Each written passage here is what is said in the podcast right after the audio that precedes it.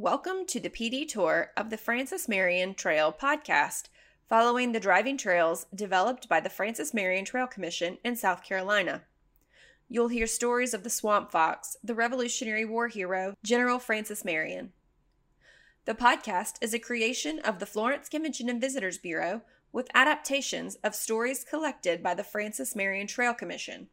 Some are historical accounts and others may be folklore. We'll let you listen and decide.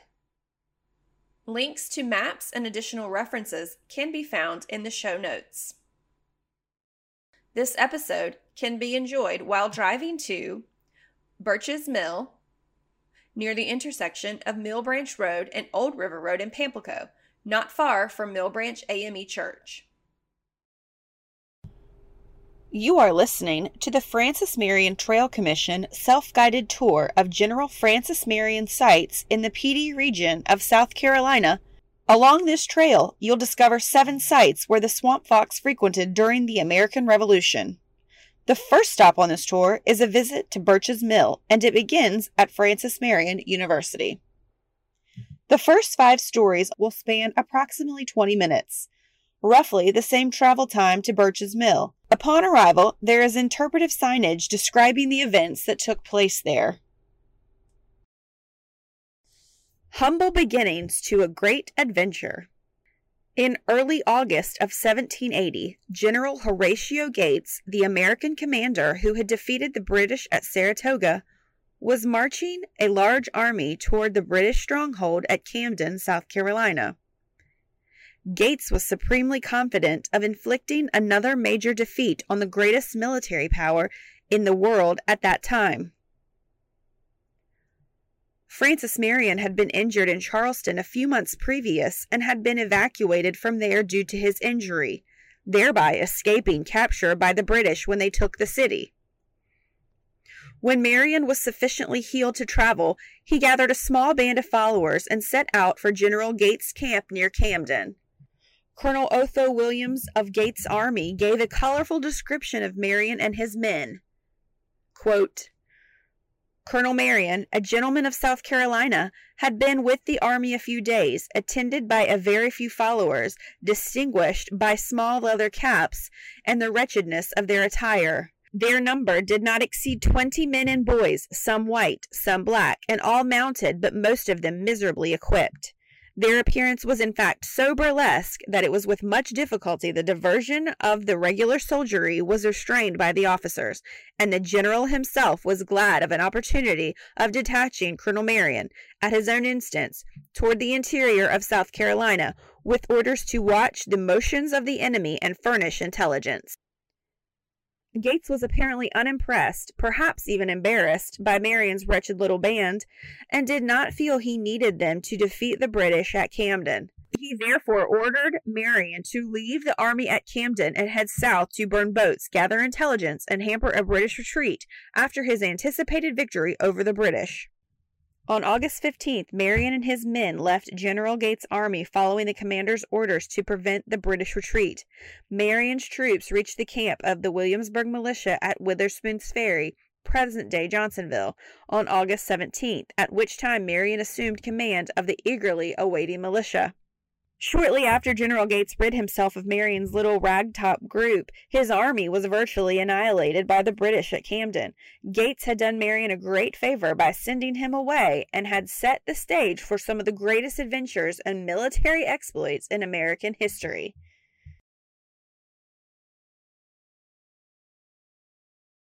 David versus Goliath at Fort Moultrie.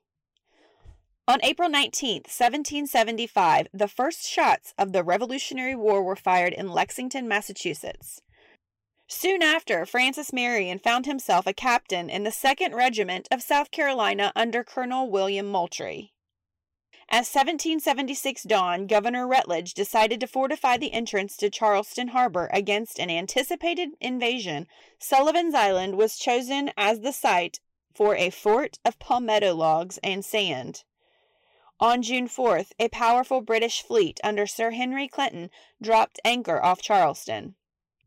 On June 28th, the British warships moved into position opposite the fort and began to throw 13 inch mortar shells into the unfinished fort. Four other warships fired solid shot at a range of 400 yards, but the spongy palmetto logs and sand absorbed the shot. The fort was short of powder, so Colonel Moultrie ordered his troops to fire slowly. The fort's gun crews took careful aim, fired slowly, and began finding their mark among the British warships. What must have first appeared to the British as a weak and easily defeated target was proving to be a tough nut capable of accurate gunnery, which began to inflict severe damage on the powerful British warships. Among the Britons injured on the warships Bristol and Experiment were Commodore Parker, Lord Cornwallis, Governor Campbell, and Captains Morris and Scott. To try to silence the fort, the British ships Actaeon, Sphinx, and Siren tried to round Sullivan's Island to fire at a more deadly angle. All three ships missed the channel and grounded. Recently promoted Major Francis Marion commanded the heavy cannon on the left wing of the fort, directing a deadly fire the entire day. Lieutenant Gabriel Marion, made a heroic run across open space in the fort to retrieve a new supply of gunpowder. Sergeant William Jasper replaced the fort's flagstaff, running through heavy cannon fire in front of the fort to do so. Legend says that Francis Marion asked Moultrie for permission to fire the last shot as the battered and defeated British fleet departed at sunset. The story, possibly true, also says that Marion's carefully aimed shot ripped into the British flagship. This entire engagement was David versus Goliath, revisited with Francis Marion as one of the principal players. Charleston would fall later in the war, but this day belonged to the Patriots. Sergeant Jasper's Heroics Instant heroes do not come along every day, but when one does, it is hard to keep the stories about them from becoming mere legends. The gallantry of Sergeant William Jasper is so grounded in reality and backed by official recognition that its retelling doesn't need to be embellished. It stands as strongly upright as did the flag he planted at Fort Moultrie. The morning of June 28, 1776, began with General William Moultrie and his division of men looking out from their posts at the fort to witness the presence of nine British men of war. None other than Lord Cornwallis himself commanded the flagship Bristol. He was joined in battle by men whose names would become well known, including Commodore Peter Parker, who hoisted the signal to attack Fort Moultrie from abroad the Thunder. Fort Moultrie had been constructed with palmetto logs and sand, a fact that allowed her to diffuse the impact of the British solid shot. Throughout the battle, which included an unsuccessful repositioning of the ships, the fort flew her regimental standard, a blue flag adorned with a silver crescent and the word Liberty. With British fire raging against his fellow patriots, Sergeant Jasper was informed that the fort's towering flagstaff had been knocked down. Quote, Concern quickly grew among Moultrie's men that the absence of the flag would be taken by friend and enemy to mean that the fort had been struck its colors in preparation for capitulation. It would not be a simple task to get the flag to fly again, Sergeant Jasper, knowing that he had to first regain the fallen colors and then find another staff upon which to raise it, made his way outside the fort. He ran through heavy enemy fire in order to reach the flag, then, upon cutting it loose from its staff, proceeded to scale the wall of the fort to regain entry. Captain Peter Horry's men provided a makeshift flagstaff upon which Jasper attached the colors. With the battle raging about him, he planted the flag near the summit of the fort and returned to his station. When that particular battle was well behind him, Sergeant William Jasper would find himself being presented with the dress sword of South Carolina Governor John Rutledge.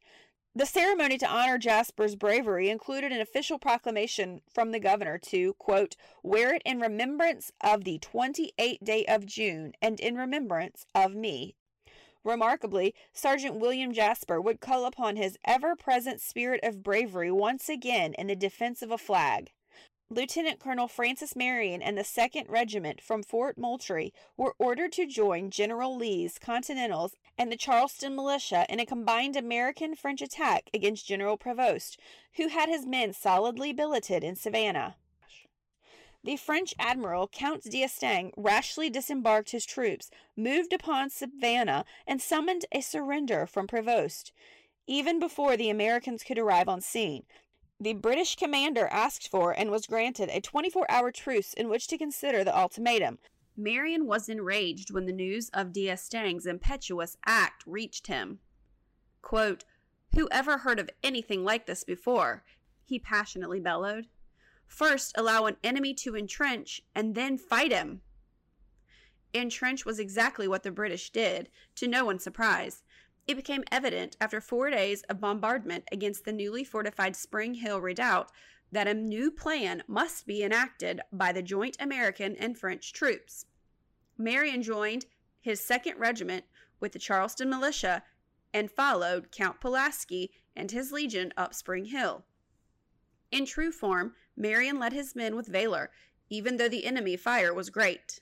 Once again, the silver crescented blue flag of the 2nd Regiment had been carried into battle, this time carried by Lieutenant John Bush.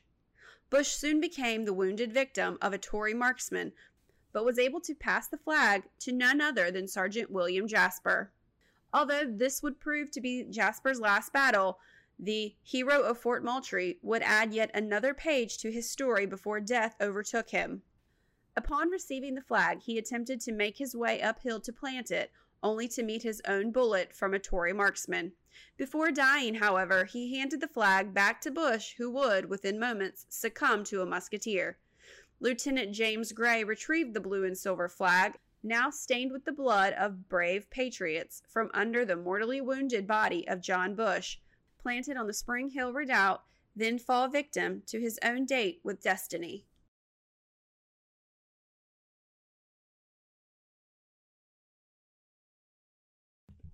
Andrew Hunter and Red Doe.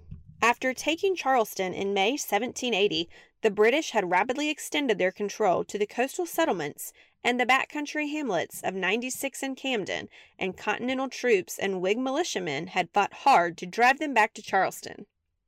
In the area around the Pee Dee River, General Francis Marion and his partisans waged guerrilla warfare against British and Tory forces. In late 1781 and 1782, as the war drew to a close, Loyalists in the Carolinas became increasingly desperate. In September 1781, North Carolina Loyalist Colonels Hector McNeil and David Fanning moved against the state capital of Hillsborough, capturing 200 Continental soldiers. The governor, and leading Whigs. They released 60 Tory prisoners and escaped toward the coast. Throughout the winter, they stirred up local loyalists along the Waccamaw and the Pee and marauded against Whig settlements. In the spring, the governors of the two Carolinas sent Francis Marion in a joint expedition against the Tories. After a brief skirmish, Gainey sued for an armistice. He and Marion met at Birch's Mill in early June and more than 500 of Gainey's men laid down their arms. In July, Marion returned to the Santee. But Fanning's men, still in the area around Mars Bluff, were excluded from the deal. They attempted instead to make their way to the safety of British occupied Charleston.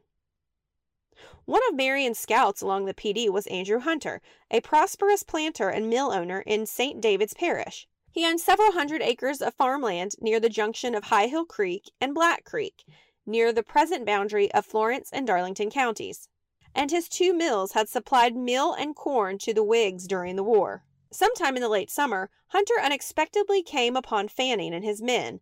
The Tories seized him and brought him to their camp on the Mars Bluff Ferry Road, today's Palmetto Street. After a perfunctory trial, Hunter was sentenced to hang after breakfast the next day. While the meal was being prepared, Hunter eluded his guards and jumped on Fanning's favorite horse. Named Red Doe for her coloring, she was a rare animal, strong, fast, smart, and gentle. Hoping to save his prized mare, Fanning shouted to his men to shoot high at the fleeting prisoner. Hunter was wounded in the back, the bullet exiting just above the shoulder blade, but he kept riding down the ferry road, hoping to reach friends on the other side of the great Pee Dee. In the path to Hunter's escape were Middle Branch Creek and the canal for Gregg's Mill Pond, which cut across the road. Normally a bridge traversed the Mill Pond Canal, but as he approached, Hunter saw that the bridge was out. With the Tories pressing behind, he spurred on the mare to make the jump. She cleared the canal with a single graceful bound. Unable to make such a strenuous jump, Fanning's men were delayed in their pursuit. Hunter gained the lead, and when he reached the great Pee Dee at Mars Bluff Ferry, the gallant mare plunged into the river and swam to the safety of the east side. Having made good his escape, Hunter paused on the bank, stood in his stirrups, and shouted defiantly to the Tories on the opposite shore. Go tell Captain Fanning, that Tory accursed, that before the said hanging to catch Hunter first. Not only did Hunter have Fanning's horse, but his saddle, holsters, pistol, and papers. He sought shelter among friends in the Wahee Neck section of Prince Frederick Parish, modern Marion County, and was soon nursed back to health. Fanning and his men proceeded to Charleston. Fanning prized this horse so much that he made several attempts to recover her. According to Fanning's account, some time later he went to Hunter's home and seized his wife in hopes of exchanging her for the horse. Some authorities, though, discount this version. In September 1782, Fanning and a party of Tories returned to Mars Bluff in another attempt to recapture the horse, harassing local Whigs in the process. One of them, Robert Gregg, heard that Fanning was coming. As Fanning approached his home, Gregg tried to shoot him, but his gun failed. Gregg ran for nearby Poke Swamp to hide, but failed to make his escape before being shot in the hip by some of Fanning's men. Thinking that the wound was fatal, the Tories left him to die. He lived, but was crippled for the rest of his life. According to local lore, Red Doe was in the area, but had been moved to safety before Fanning's arrival. With only a handful of men with him, Fanning retreated to Charleston, having failed again to find his horse. In Charleston, after the war's end, Fanning met Hunter riding Red Doe. The incensed Fanning challenged Hunter to a duel, but he failed to show at the appointed time. His last frustration came when a lawsuit to recover his horse was rejected by a Darlington court. Like several thousand other loyalists, Fanning finally moved to Canada, where he died in 1825. Hunter kept Red Doe as long as she lived. When the prized horse died, the grateful hunter buried her on a bluff on the Great Pee Dee River across which she had carried him to safety. After the war, Hunter amassed eight plantations and many slaves. He represented St. David's Parish from 1787 to 88 and Darlington County from 1796 through 97 in the South Carolina House of Representatives and served on commissions for roads, navigations, and a new courthouse and jail. He died in Darlington District, South Carolina, 1823. An enemy surrenders and a demon is defended. Birch's Mill. Francis Marion was a man of his word. The following story, written by Robert Bass in Swamp Fox, exemplifies Marion's ability to protect a pardoned Tory who Marion believed committed crimes that had, quote, villainy unparalleled. In the late spring of 1782, the war was being won by the Patriots, and Marion was trying to push the British back to Charleston. However, the infamous Tory David Fanning was again causing trouble by stirring up Tories led by Micajah Gainey. Fanning led raids into Britton's Neck. Horses were being stolen, and much mischief was being perpetrated by Fanning and some of Gainey's militia. The governors of North and South Carolina asked Marion to put a stop to this activity. Marion called out the militia from Britton's Neck and had them man redoubts at Dunham's Bluff and Port's Ferry on the Great Dee.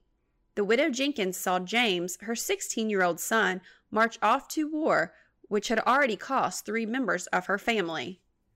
Marion himself led Colonel Hezekiah Maham's dragoons, or mounted infantry, through Williamsburg and up the Great Dee. After a brief skirmish with the dragoons led by Marion, Gainey sued for armistice. Marion invited him to cross the Great Pee Dee and come to a conference at Birch's Mill. However, many of Marion's officers declared that such a meeting was beneath the dignity of the swamp fox. Francis Marion was unperturbed.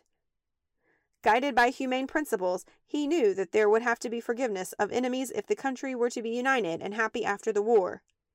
To the aforesaid officers and other critics he replied modestly, quote, I aim at no higher dignity than that of serving my country. Marion and Gainey met at Birch's Mill on June 8, 1782. They sat down together after an intense negotiation, signed an equitable treaty. It was agreed that the Tories should restore all plundered property wherever possible, demean themselves as peaceful citizens, and submit to the laws of the state, and sign a declaration of allegiance to South Carolina and to the United States. After submitting to these terms, more than 500 of Gainey's followers laid down their arms at Bowling Green, midway between the Great Pedee and the Little Pedee rivers. Quote, Honor, sir, requires that I should yield my commission to the Colonel Balfour, from whom I have received it. Major Gainey told Marion in asking permission to go to Charleston. Quote, but this done, I shall immediately return to the country and seek your protection. Seldom has the generosity of a noble spirit been better rewarded. Micajah Gainey surrendered his commission to Colonel Balfour and resigned from the Loyalist militia. True to his promise, he returned by way of Marion's headquarters, and with many of his followers enlisted for the six months required by law to obtain full pardon. All served loyally until the end of the war. While General Marion was at Birch's Mill, a Tory named Jeff Butler came to seek amnesty. He had been cruel in his treatment of the Whigs along the Pee Dee, and feelings against him ran very high. When the general began treating with the man, some of his militiamen sent a message that no matter what was promised, they intended to kill the scoundrel. Immediately taking Butler into his own tent, Marion told his men, quote, Relying on the pardon offered, the man whom you would destroy has submitted. Both law and honor sanction my resolution to protect him with my life. Butler shall be dragged to death from your tent. To defend such a wretch is an insult to humanity, the men replied. Marion gave no answer. Quietly he called his officers and asked them to send for their most trusted followers. Prepare to give me your assistance, he told the soldiers, for though I consider the villainy of Butler unparalleled, yet acting under the orders as I am, I am bound to defend him. I will do so or perish. That night, a strong guard spirited Butler away to safety. At this time, you should be at or near your destination, Birch's Mill.